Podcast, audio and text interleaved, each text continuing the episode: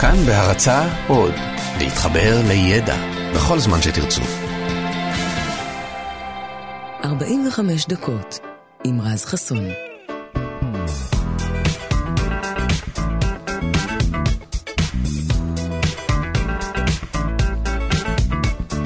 בוקר טוב, שבוע טוב, כאן תרבות, 104.9, 105.3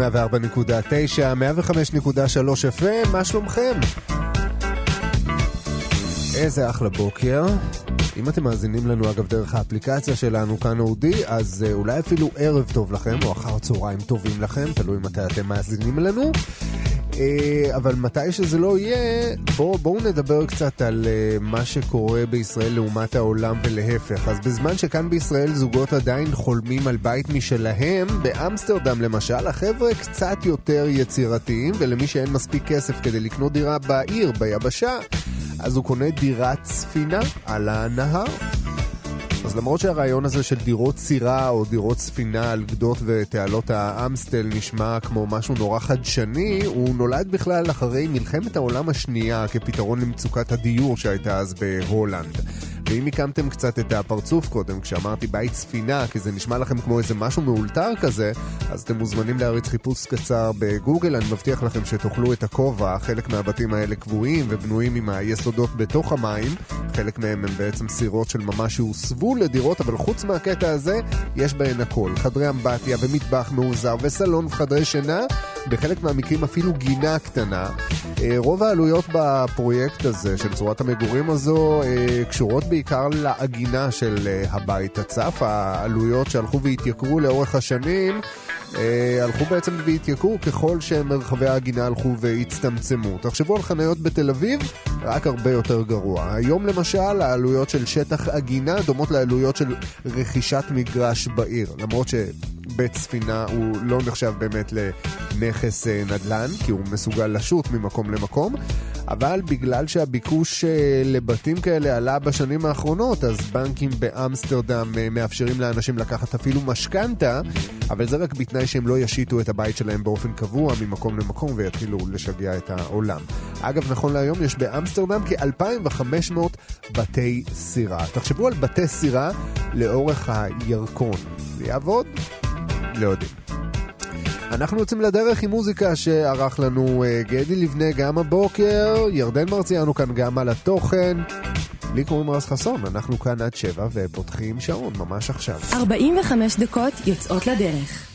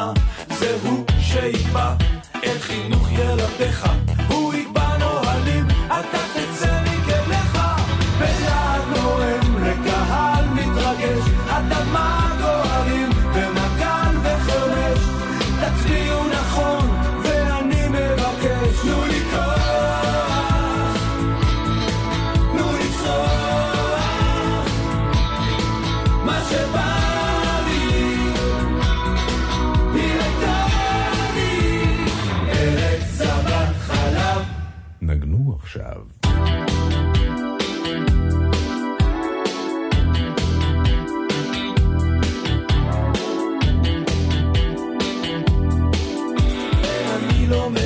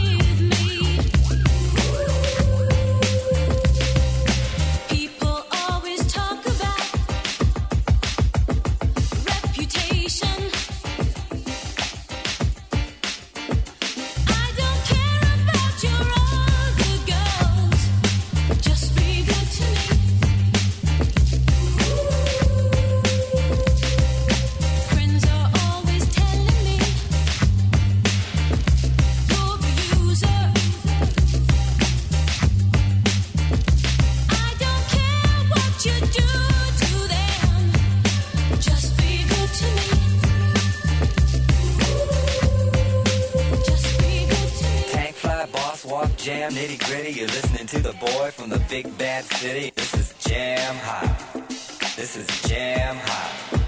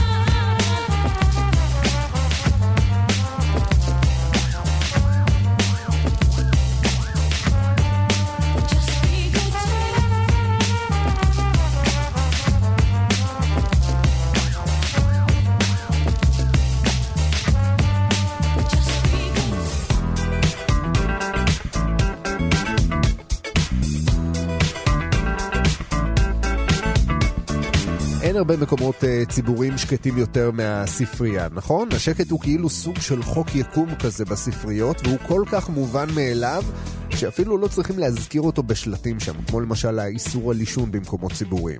כשאנחנו נכנסים לספרייה, ברור לגמרי שאנחנו משאירים את הרעש מאחורינו בחוץ. וזו הסיבה שיותר ויותר ספריות בארצות הברית הפכו בשנים האחרונות למפלט עבור קוראים וגם עבור נרקומנים. מתברר שהסביבה השקטה, המוארת וגם הנקייה שבספריות מאוד קוסמת לצרכני סמים, שאם עד היום היו מחפשים לעצמם איזו סמטה אה, נשכחת ונטושה, אז היום הם דווקא מעדיפים את המעברים הפחות פופולריים שבספריות. שם הם אה, מזריקים את מה שהם מזריקים, נשכבים להם ושוקעים.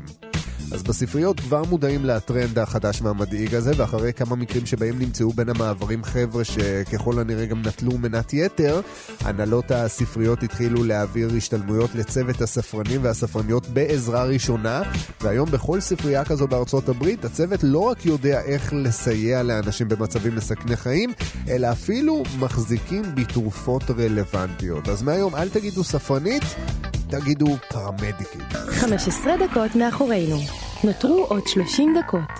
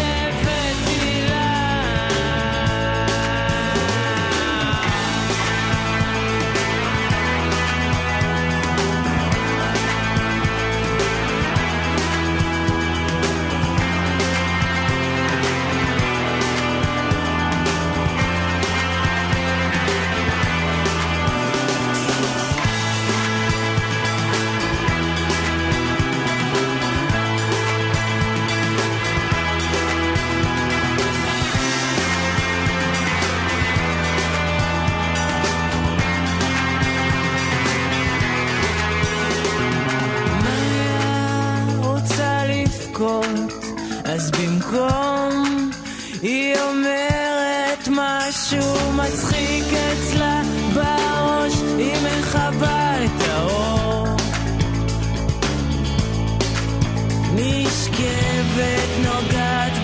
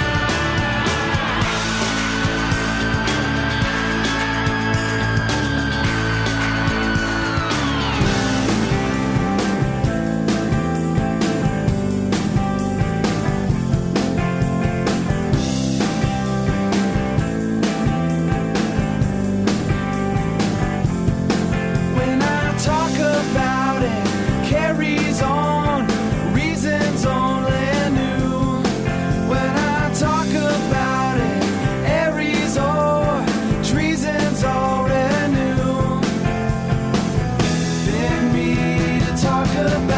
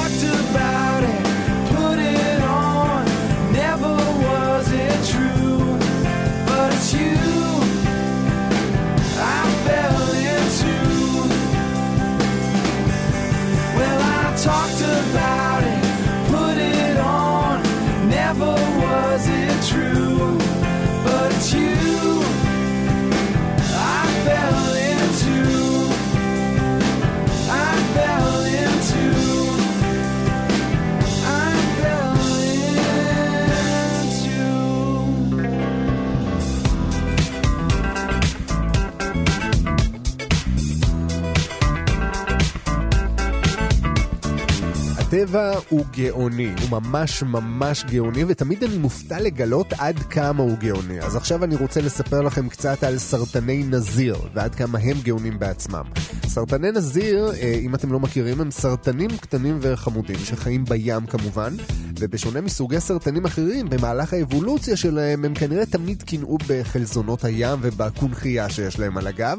אז למרות שסרטן נזיר נולד ללא קונכייה, באוקיינוס, לרוב אתם תראו אותו עם קונכייה, שהוא קרוב לוודאי מצא לעצמו. במובן הזה הוא מאוד מאוד דומה לצעירים הישראלים, מהרגע שהוא מגיח לעולם, כל מה שהוא עושה זה לחשוב איך הוא מתארגן על בית לעצמו. אבל בשונה מאיתנו, לסרטן הנזיר קצת יותר קל למצוא בית. ברוב המקרים הוא פשוט מאמץ קונכייה ריקה שהוא מוצא, אבל במקרים מסוימים הוא אפילו מסוגל להרוג יצור שהוא חומד בקונכייה שלו ופשוט לגנוב אותה ממנו. עכשיו, כמו שכל יצור חי, גם סרטן הנזיר גדל עם הזמן, הוא נאלץ אחת לתקופה למצוא לעצמו קונכייה חדשה שתתאים למידות שלו, ופה קורה משהו מעניין. אם סרטן הנזיר מוצא קונכייה שמתאימה לו, אז הוא פשוט מאמץ אותה, על זה כבר סיכמנו, עד לפעם הבאה שהוא יחפש אחת אחרת, אבל מה קורה אם הוא מוצא קונכייה נהדרת שפשוט גדולה מדי בשבילו? מה קורה אז?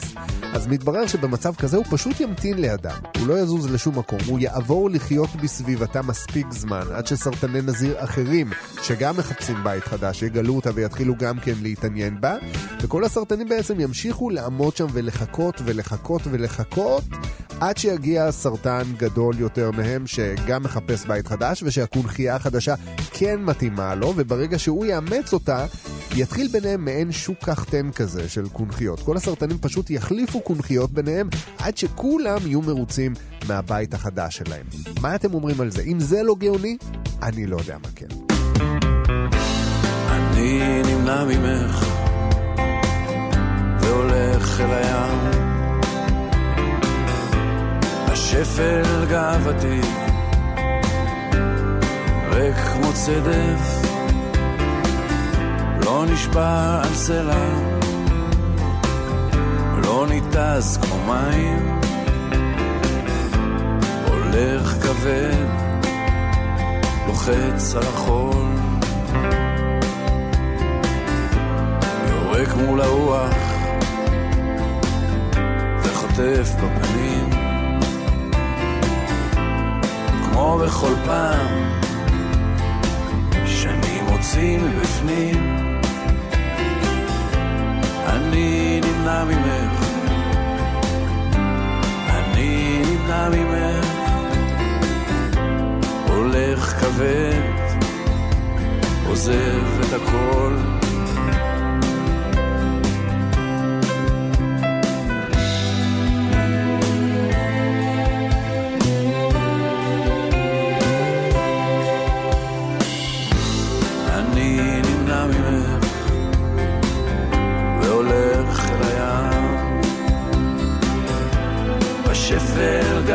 גאוותי ריק כמו צדף לא נשבע על סלע לא ניתז כמו מים. הולך כבד עוזב את הכל. הולך כבד עוזב את הכל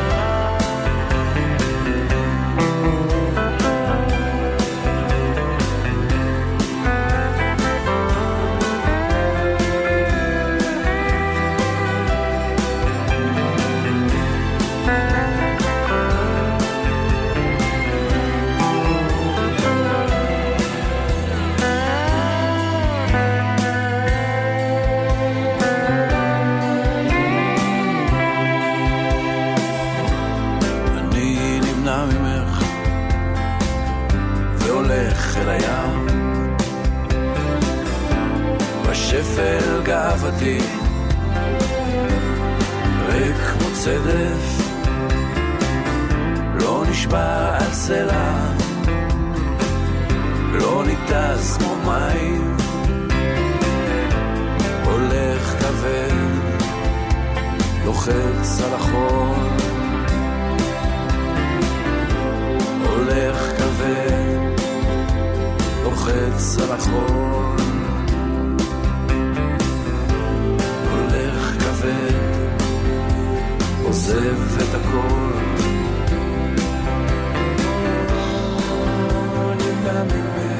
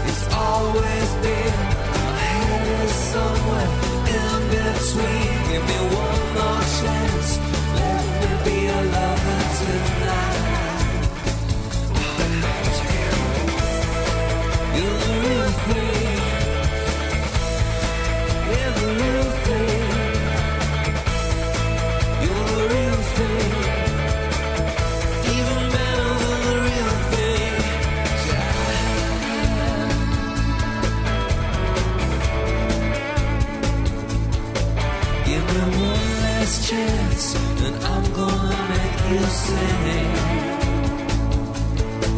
Give me half a chance, right?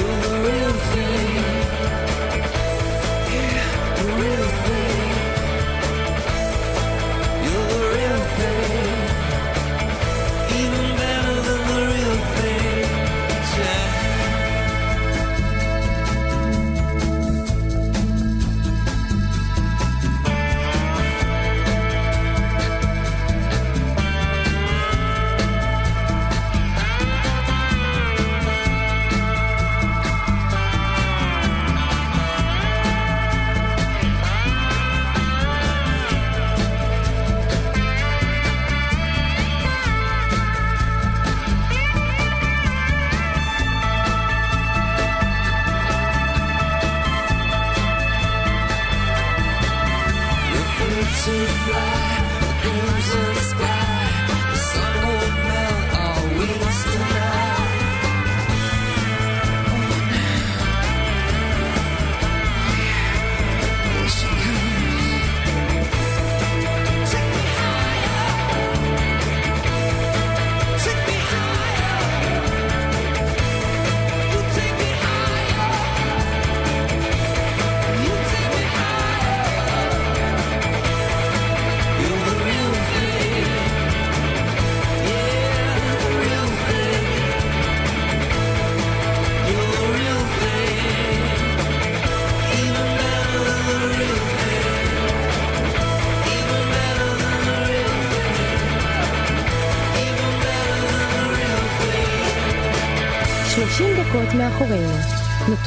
15 דקות.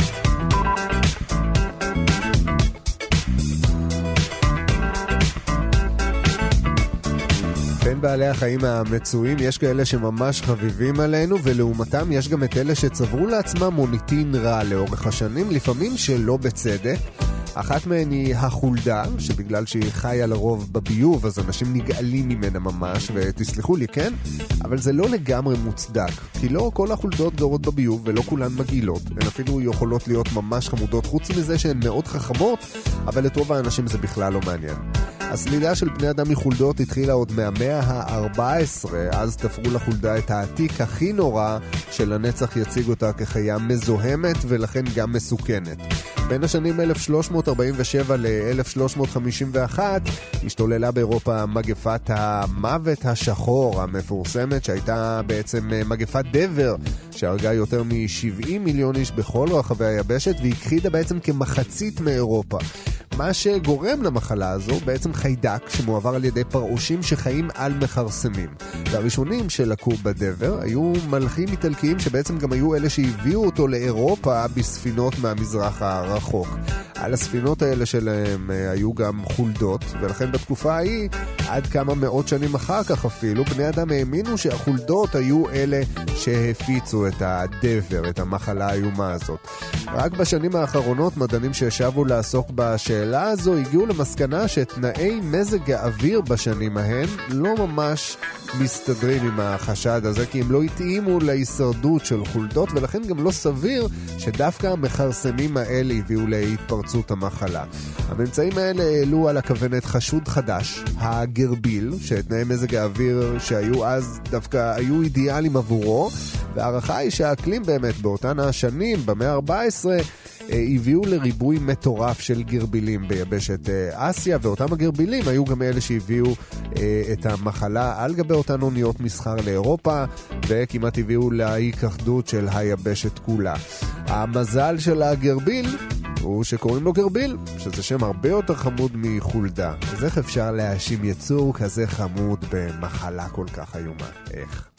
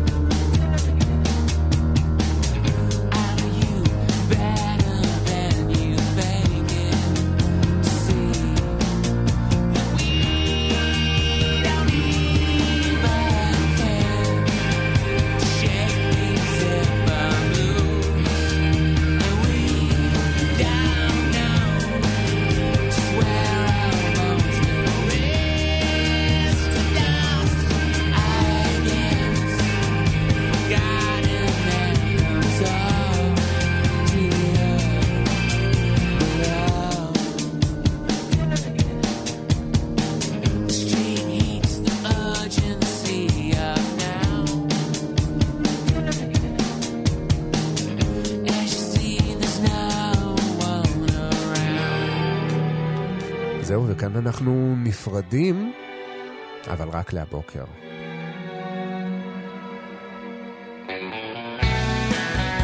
תודה רבה לגדי לבנה על המוזיקה וגם לירדן מרציאנו וגם לכם שהייתם איתנו. אתם מוזמנים לחפש ולמצוא אותנו באפליקציית אה, כאן אודי ולהאזין לכל התוכניות שלנו.